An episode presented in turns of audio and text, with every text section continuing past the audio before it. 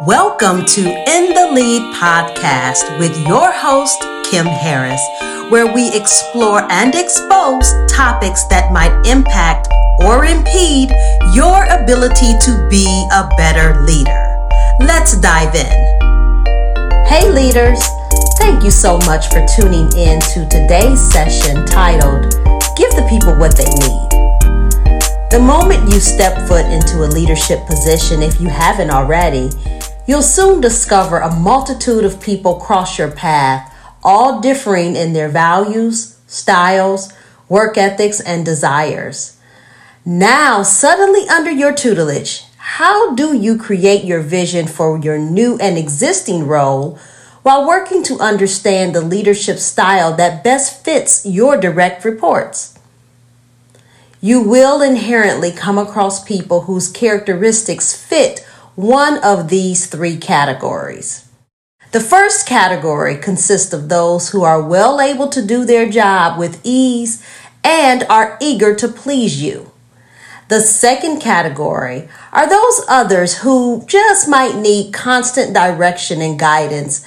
And then there are those in the third category who bear watching because maybe, just maybe, this isn't their forte and they haven't come to terms with making an adjustment.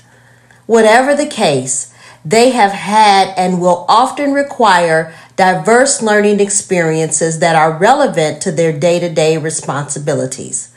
So let's dive into how we can be a better leader to individuals in each of these categories. Now, just before you say, wait, I've experienced a few other types. Listen, there is no denying that others exist and while a few other types could be trampling on your reserve nerve right about now, our goal is to be a better leader to those who could have the largest impact on whether or not you meet your desired goal in your current position. Those who are able to do their job with ease probably could have had your job were it not for a major skill set or desire that they may be lacking.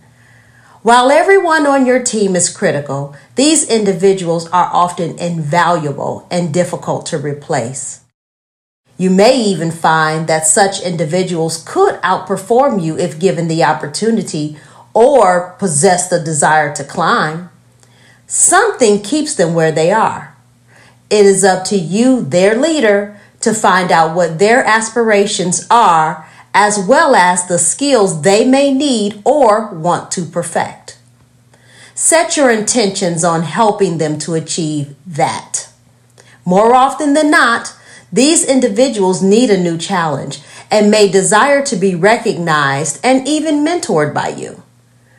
Now, don't be misled into thinking that everyone wants to move up because, quite frankly, they don't. At least not always. Some are quite happy being the sixth man for all you basketball enthusiasts and would prefer to remain right where they are. However, you owe it to them to provide opportunities that showcase their talents. As we further expound on those who fit the other categories, remember that these embody a few of the different types of people you need to be aware of on your journey to becoming a better leader. So, what about that second category? Those who need constant direction and guidance? Well, I once coached a leader challenged with leading two people on their team who directly stated that they needed to be taken by the hand and shown what to do. The leader's response was, I don't have time to show them step by step. I might as well do it myself. Together, as her coach, we wrestled with how to handle these two individuals who expressly stated the kind of leader they felt they needed. And in all fairness, they had demonstrated in other responsibilities that this type of guidance was indeed warranted. Upon hearing the request, I needed to take a moment to determine what kind of coaching I would need to devote in an effort to support this leader and answer the clarion call from these two team members. This was indeed a challenging situation, and much was at stake, not just for her, but for me as a coach. Reflecting on the different styles of coaching to impose, I moved to provide cognitive coaching. I knew the impact of being able to support her thoughts while expanding unexplored territories. That's from the Reflections book on cognitive coaching.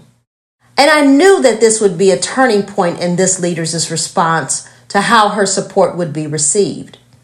Knowing for certain that the request of these two team members could not be ignored, my response was twofold. They clearly expressed their need for a leader who would not require them to produce first, giving explicit guidance or leading them to a plan that had already been established, thus allowing them to duplicate with few modifications and then implement. Now, in other words, all that means is they needed a leader to show them exactly what to do by doing it herself and then giving it to them so that they could update it or duplicate it as needed.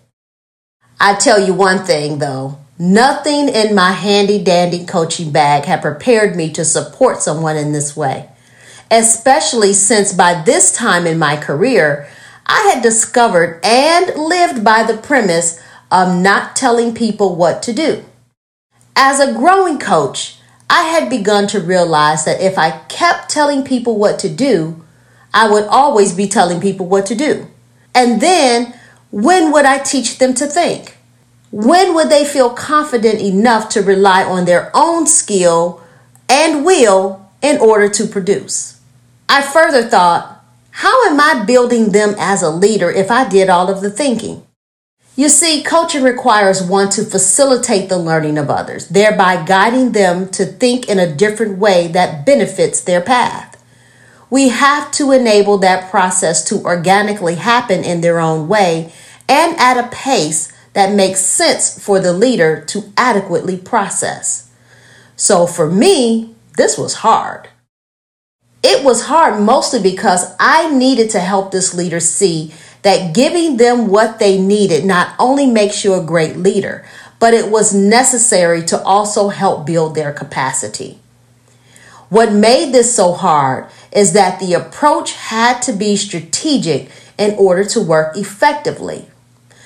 Let's be realistic. We can't hold hands forever, nor can we send the message that one would always be available to provide this level of dedicated support.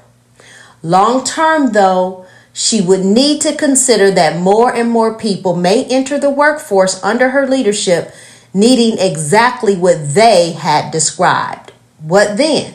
What kinds of interview questions might need to be considered that will give insight to that type of person? Now, short term, how do you achieve the level of productivity from these individuals to generate the outcome you desire? Now, I know these are a lot of questions on which to ponder, but I want you to think about this, my friend. I advised her to do the exact same thing that I'm recommending here. You coach them up. Develop a coaching plan with specific intentions. Sounds easy, right? It's not. Coaching requires work, dedicated time, energy, and focus. How do you coach individuals who require so much of your time while maintaining a focus on growth of the bottom line?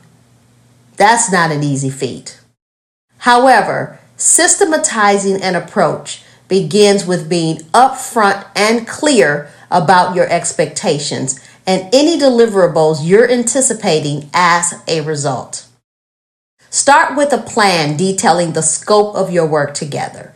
This includes a timeline complete with check ins and identified support needed, and a big picture breakdown that outlines the why behind the what.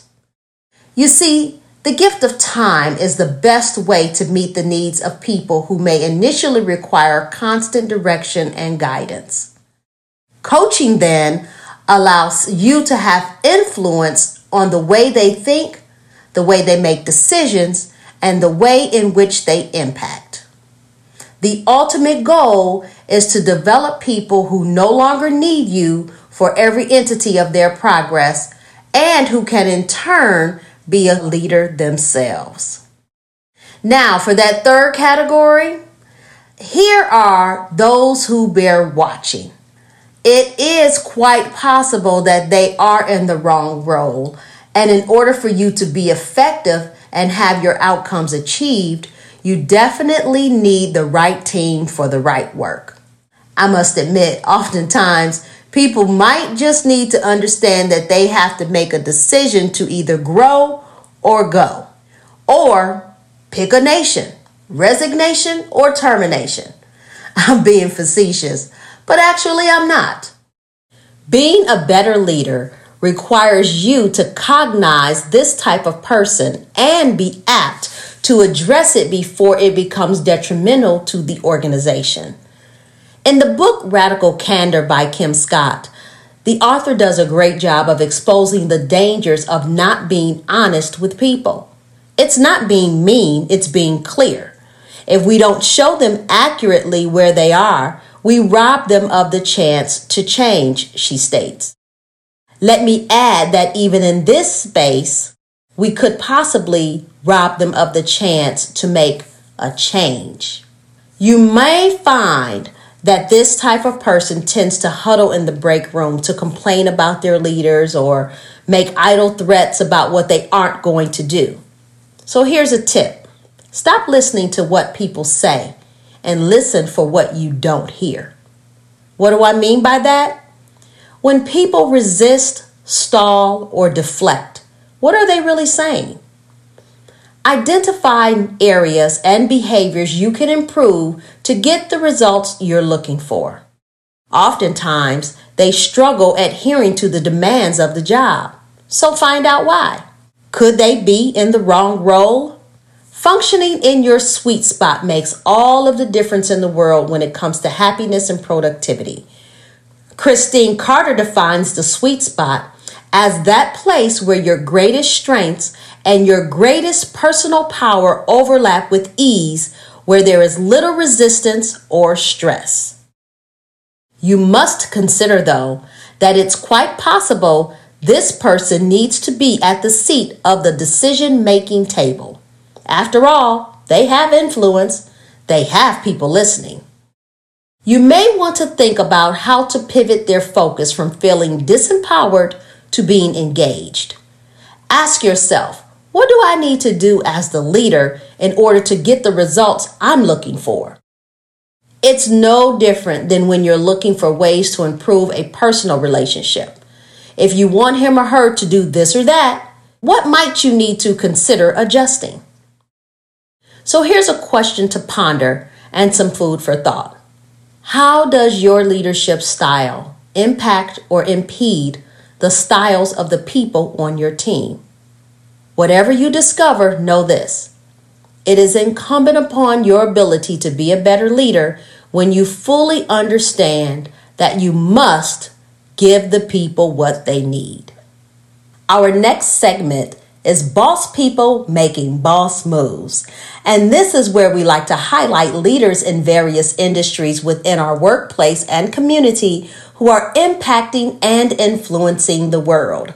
And this week's boss is Jazmine Allen from Jonesboro, Georgia.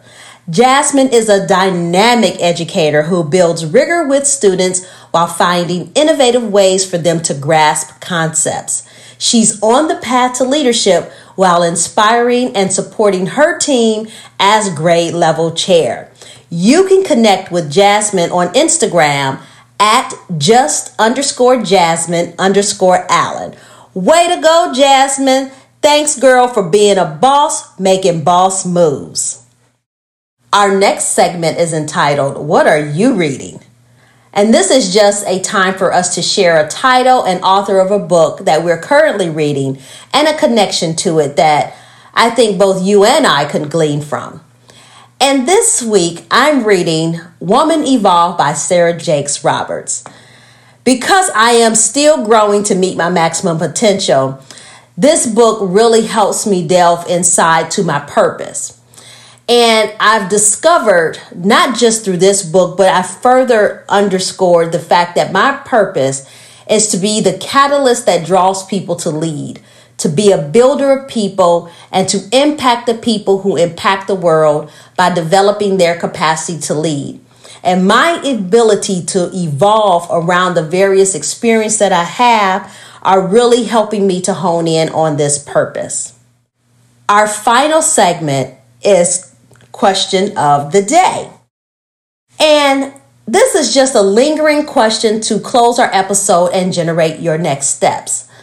Now, if you take the opportunity to go back and listen to this episode, there are tons of questions that will help you to reflect as a leader. But our question of the day actually comes right from today's topic, and it is How does your leadership style impact or impede the styles of the people on your team? So, as you go about your week, take a moment to reflect on that. And I also invite you to reflect on a few key points from today's session. Now, remember, today's session was all about giving the people what they need. And here's a few points for you to glean from. Acknowledge three categories of people that you need to attend to as a leader. Know that you are responsible for coaching your people. And then, thirdly, if you always tell people what to do, you will always have to tell people what to do. So, create clear expectations for the outcome prior to putting in the time and give them the attention that they need. Until next time, make it a great day.